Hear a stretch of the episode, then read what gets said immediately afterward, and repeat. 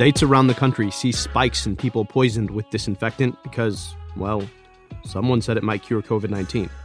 It doesn't. A host of studies suggest that far more people have antibodies to COVID-19 and probably had it than we thought. But the WHO reminds us that those antibodies may not mean that people are, in fact, immune. This is America Dissected, and I'm your host, Dr. Abdul El-Sayed. Social distancing in the form of stay-home orders are the most important tool we have right now to stop this pandemic, no matter what a couple of dudes with AK-47s want to say about it. But imagine you can't go home because you don't have one, or because you're incarcerated. That's what we're going to talk about today. Folks suffering severe mental illness, homeless people, and incarcerated people are among the most vulnerable to COVID-19, and yet we pay them little attention because, well, we've never paid them much attention. And that's the problem. Today, I want to focus on them. But first, I want to give you some context of how far COVID-19 may have spread and how early it started spreading. Results from autopsies performed by the Santa Clara County Medical Examiner coroner suggest that tissues from two people who died in their homes on February 6th and 17th tested positive for the novel coronavirus. That's almost 3 weeks before the first reported COVID-19 death in Washington on February 29th.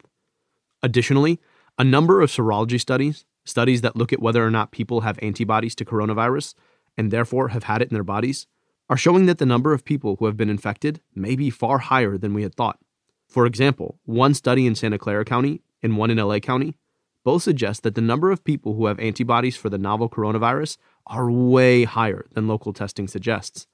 The Santa Clara County study suggests that the prevalence is 50 to 85 times higher, while the LA County suggests that it's 28 to 55 times higher, both putting the prevalence up to nearly 5%.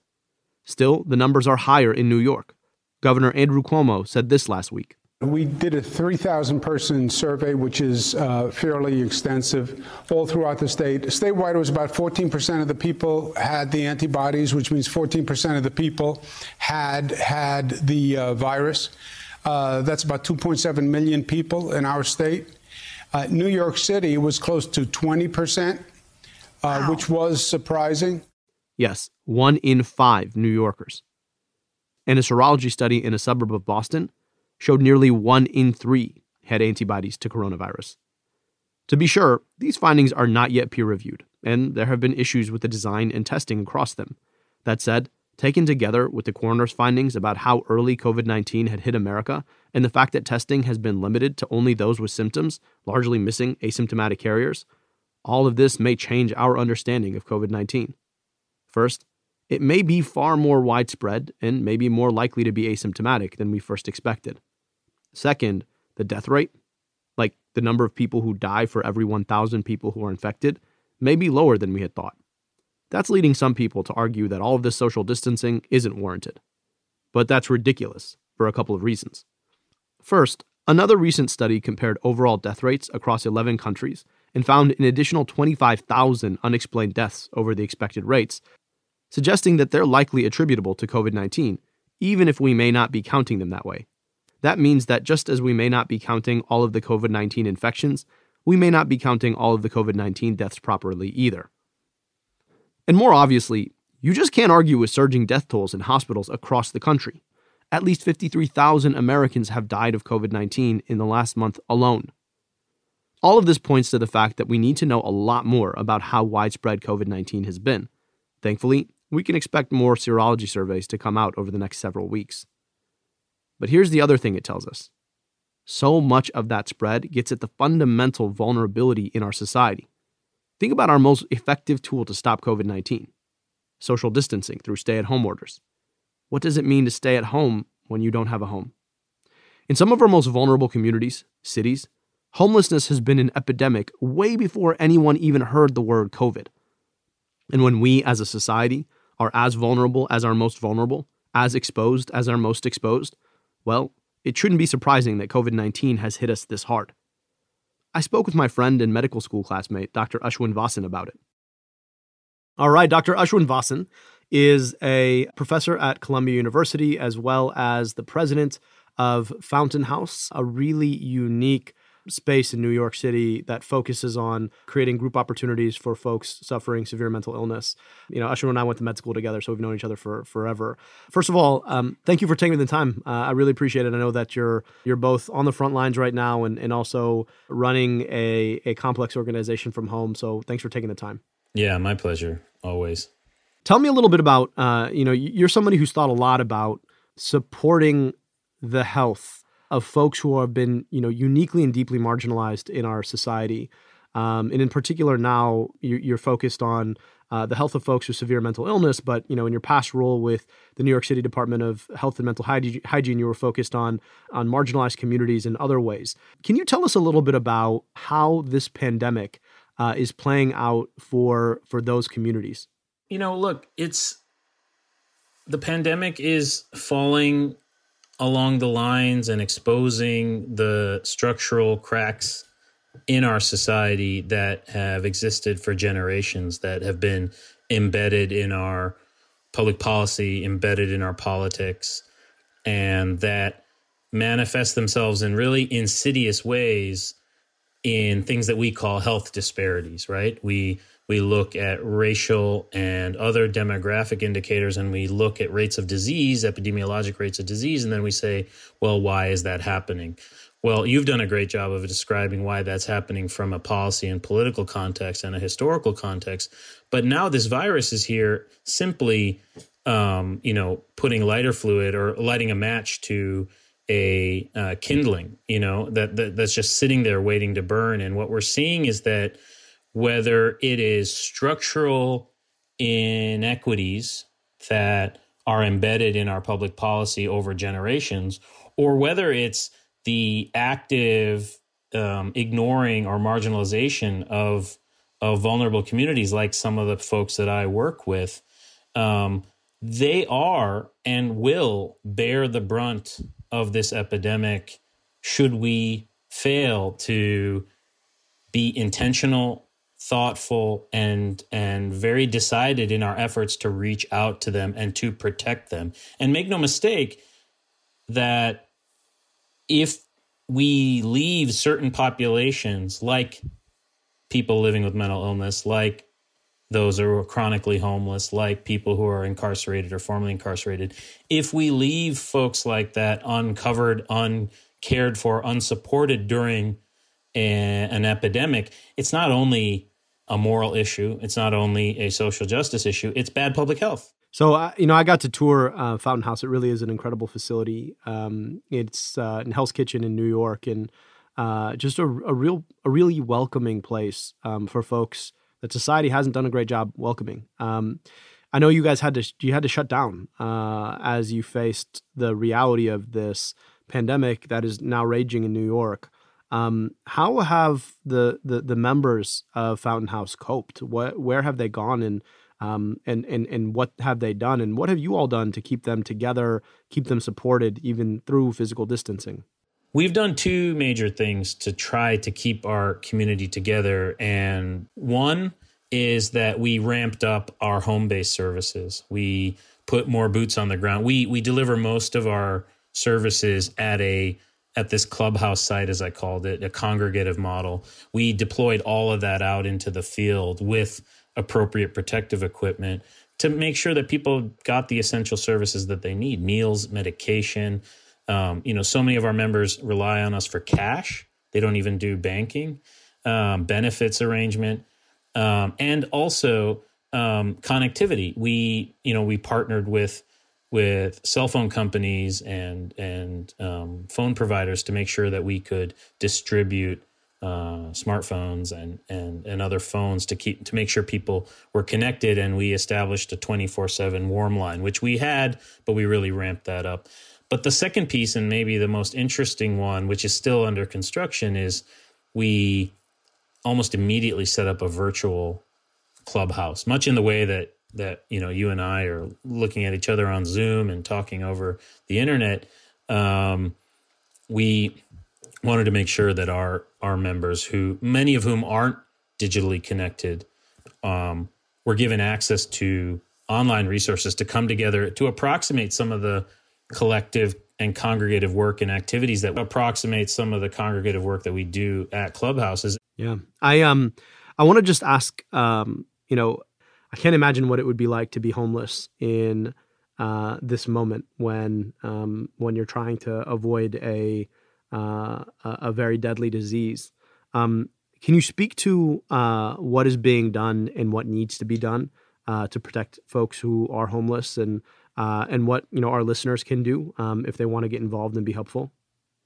Yeah, absolutely. I mean, the short answer is not enough. Not enough is being done to protect our homeless brothers and sisters on the street, let alone the folks who are cyclically homeless due to economic shocks and stress and job instability.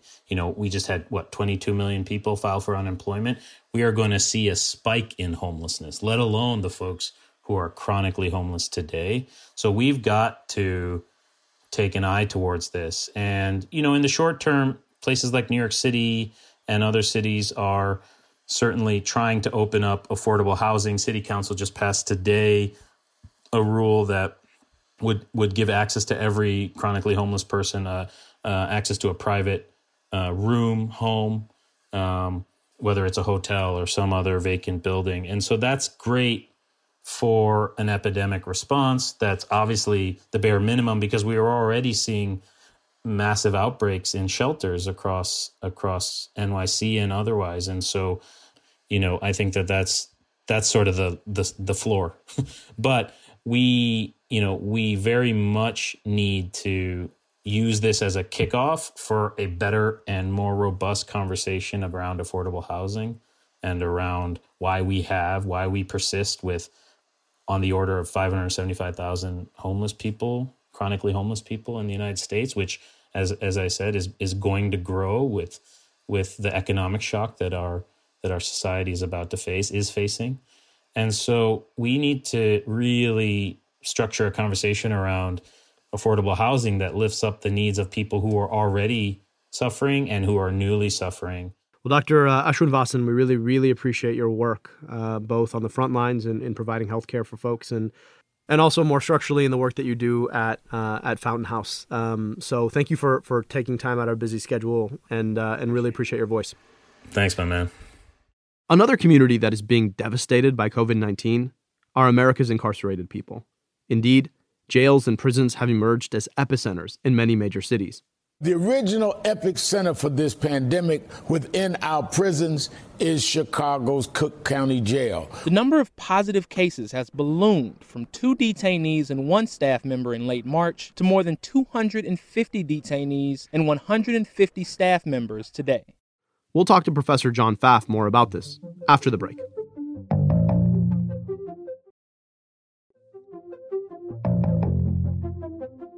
John Pfaff is a professor of law at Fordham University. His book, Locked In, The True Causes of Mass Incarceration, looks at how American political attitudes and the judges and prosecutors we've elected have driven mass incarceration. He joined me today to talk about the risk of COVID-19 among incarcerated people and what we need to do to protect them.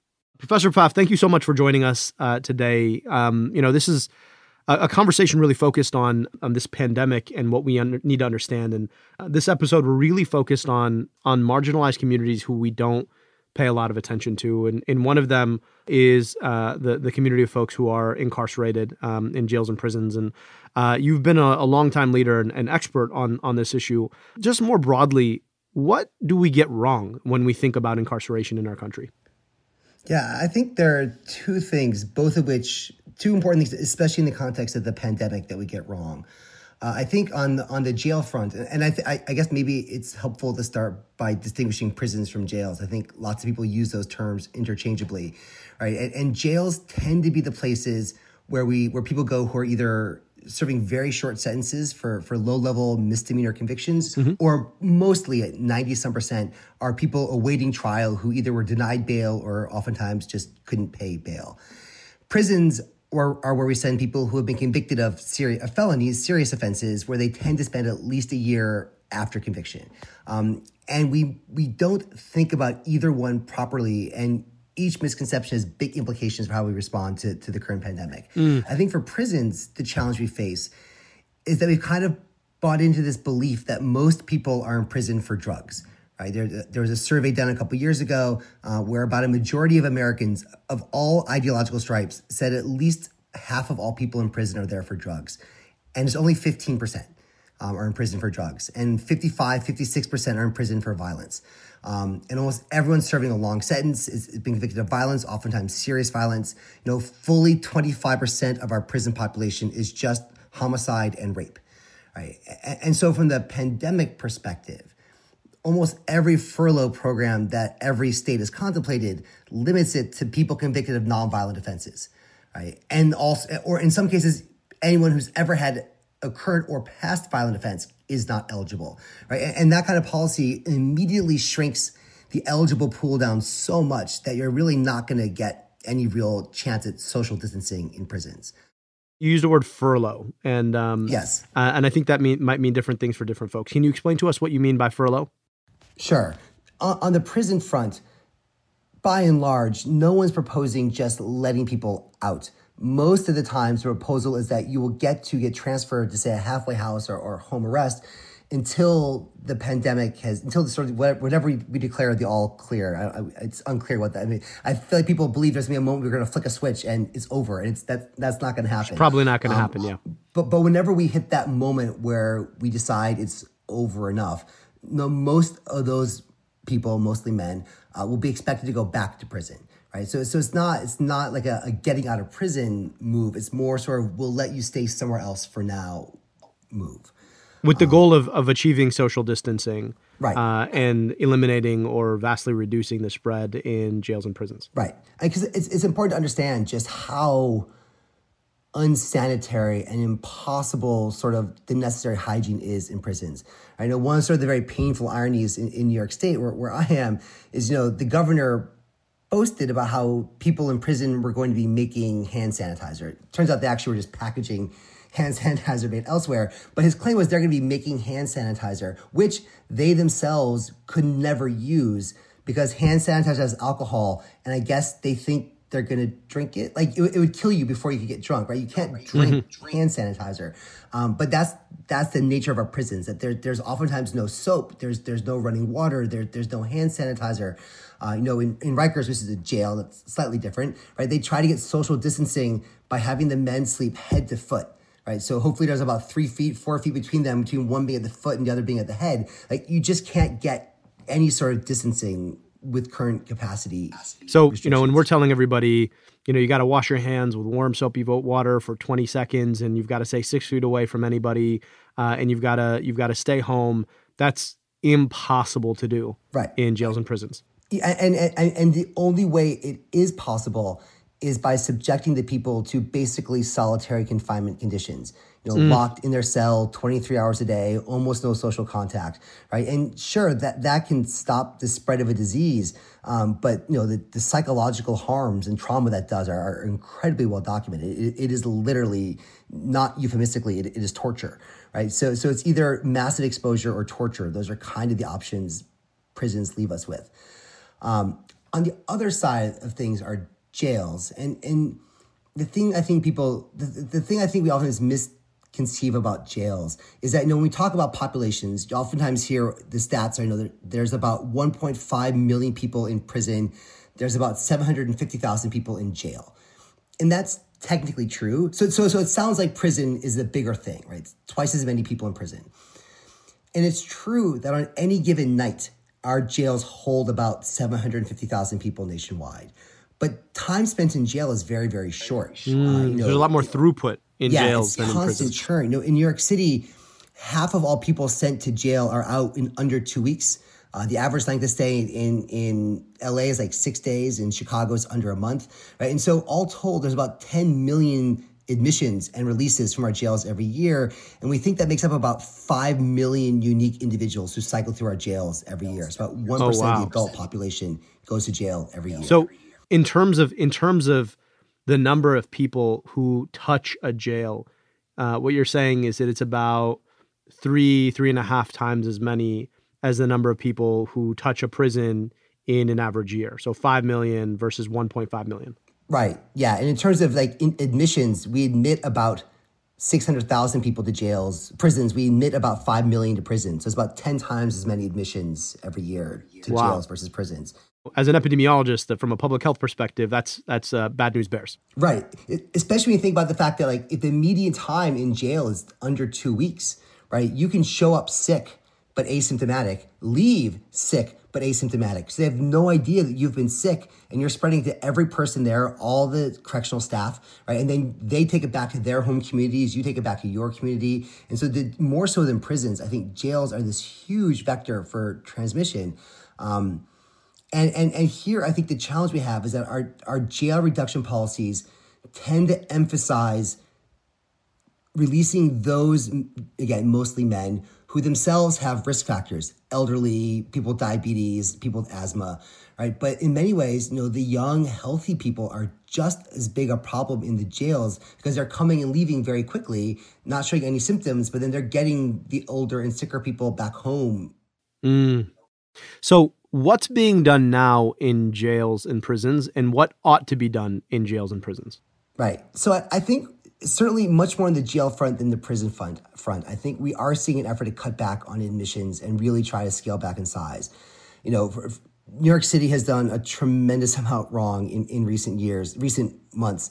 But, it does look like daily admissions to Rikers are down to 10 or 12 people a day. My guess is they could get it to half or a quarter of that. There might only be one or two who would even necessarily contemplate needing to bring in. But they have cut it by about a factor of 10. It used to be over 100. Now it's down to 10. That is something. And Rikers is now down to the lowest number of people since World War II. It's under 4,000. And how's that happened? It's happened by just not arresting as many people and by prosecutors not demanding bail. By judges not imposing bail, right? I mean, all these things can be done without any law, right? The police can simply stop arresting. And I'd point out, lots of times when people argue for a more humane approach, there's this attitude of, don't do the crime and the death sentence from Corona if you can't do the time or whatever, right? Which is horribly inhumane, and especially for jails, ignores the presumption of innocence. But, the NYPD, 20% of their officers are testing positive right now, right? Enforcement itself is incredibly dangerous to law enforcement as well, because they are upfront, nonstop, interacting with populations that have greater levels of infection to start with, right? And so I think it has been a push to, issue tickets rather than make arrests, to make fewer stops, to demand bail less often. And you can do that. But, there are also judges and prosecutors and police who don't want to do that, and they remain capable of issuing warrants and bringing people in when they want to. Mm. And so what about prisons? So prisons, you talked about the furlough approach. What is being done and what ought to be done? I think in prisons, you have seen some efforts to really shut the spread down through sort of much more of a confined approach, right? Because the turnover is much less. They basically put entire wings in lockdown, right? Which again, that works. Right. And if our thought was that the virus was only going to be spreading for 2 or 3 weeks, maybe that would be an efficient way to approach it. But, as we talk about, maintaining some sort of shutdown into May to June, there's already schools talking about not opening up in the fall and doing Zoom U into the fall and into December. Lengthy shutdowns of that length become much less of a humanely tenable policy. I think you are seeing some efforts to furlough people out, but on the prison front, the political will just is not there. I mean, I think governors and legislators are making a very conscious moral choice, and one that sadly might be the right political choice, however bad a moral choice it is, that it is far politically safer to kill 10 men in prison to preventable coronavirus exposure than to run the risk of one person getting out and committing a crime.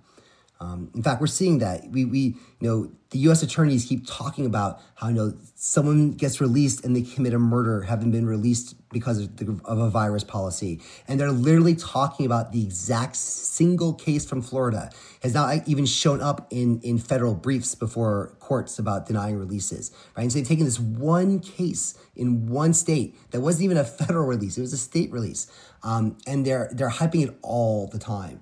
And I think politicians are deciding they'd rather risk deaths in prison than risk someone being released and causing death. a lot of what you're speaking to speaks to this assumption that that if we were to decarcerate, whether by the choices that are made to not fill jails or the choices that are made to empty prisons, that that we might see a spike in crimes because, of course, these folks coming home are going to be out and about in society and presumably, per conventional wisdom, committing more crimes. Why are they wrong? So much of the grassroots push for cutting back on prison comes from the communities with the highest levels of crime and punishment, right? And so it is the people who would most suffer from a bad decision saying that they don't want prisons anymore, right? Because it's true. When you release someone from prison, some number of them will commit a crime that could have been prevented, right? That is unavoidably true. But two important facts to always keep in mind. One is that increasingly data suggests that the actual act of going to prison makes that risk of reoffending greater. And the more months you spend in prison, the more likely you are to reoffend. And so, yeah, while you're in prison, you're not committing crimes on the outside, at least. But we're actually making things worse in the long run. And to bring it back to this pandemic, we're in a circumstance now where, given the fact that there is a link between time in jail and the likelihood of committing crime and the downstream consequences that being incarcerated away from your family has on your family, the cost of that just goes way up in the setting of the dangerous circumstances in which we're incarcerating people that are leaving them deeply exposed to a very deadly disease. And so we need to be acting. Who is leading this fight, and what can our listeners do to make sure that that we are not leaving folks who are incarcerated in dire circumstances that potentially could take their lives? Yeah, it's a great question, and I think the thing about sort of criminal justice policy in general is that it's incredibly local, right? So the groups pushing in New York will not be the same groups as the groups pushing in Michigan, right? But there are in every state lots of groups that are pushing hard to push back on politicians who are very, even Democratic governors who tend to be fairly resistant to do anything much. Cuomo hasn't done that much. I don't think Whitmer's done really all that much. My sense is probably the best governor out there right now is Jay Inslee on this front. The rest are not doing all that much. And I think the voters have to make it clear to politicians that they're not going to punish them for that one bad case, to really push them to think bigger and broader and more ambitiously. It was kind of really distressing to see in Pennsylvania where you have a Democratic governor and a lieutenant governor who takes a fairly bold, loud voice on criminal justice reform. They just recently sent a furlough program to the Republican legislature. And I honestly, when I first heard it, thought that the Republicans had sent it to the governor and he was debating it. Not that this was the Democratic governor's opening bid, but what he proposed had so many restrictions: no current crime of violence, no past crime of violence, no crime involving a person that didn't count as a crime of violence, no one who'd ever violated parole, that in the end, maybe 1,000, 1,500 people would qualify to even apply for an early release, right? And that's because he has a rational fear of what would happen if he has a case like what happened in Florida. Well, I agree with you, and I hope that finding our empathy in the midst of this pandemic can help us to find our empathy more generally. Professor John Pfaff, thank you so much for joining us on America Dissected. Really appreciate your insights, your leadership, and your advocacy. Thank you so much. This is great. As usual, here's what I'm watching right now. A research group in Oxford may have just found a candidate vaccine that could be available as early as September. The group had developed a vaccine for a previous coronavirus that had already been tested in phase 1 in humans and is safe. A recent study just found that it's also effective in rhesus monkeys. It's now cleared for a phase 2 and phase 3 study of 5,000 people next month in the UK, which will look for safety and efficacy at preventing COVID-19. Could this be the vaccine that works? That's all for today's show. I've got a special guest coming on Friday, and I want to hear from you. We'll be having Andrew Yang on to talk about the $1,200 checks and universal basic income more generally. But we want to know what you're spending your check on. Email me a voice memo at americadissected@crooked.com, and you might just hear your own voice with Andrew Yang. If you'd like to support organizations leading the fight to support our most vulnerable during this pandemic, donate to Crooked Media's Coronavirus Relief Fund at crooked.com/coronavirus. I'll see you on Friday with another update.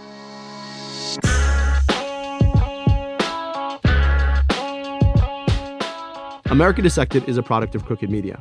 Our producer is Austin Fisher. Stephen Hoffman is our senior producer. Charlotte Landis mixes and masters the show. Production support from Tara Terpstra and Sydney Rapp. The theme song is by Takeo Suzuki and Alex Pugliara. Our executive producer is Sarah Geismar. And I'm your host, Dr. Abdul El-Sayed. Thanks for listening.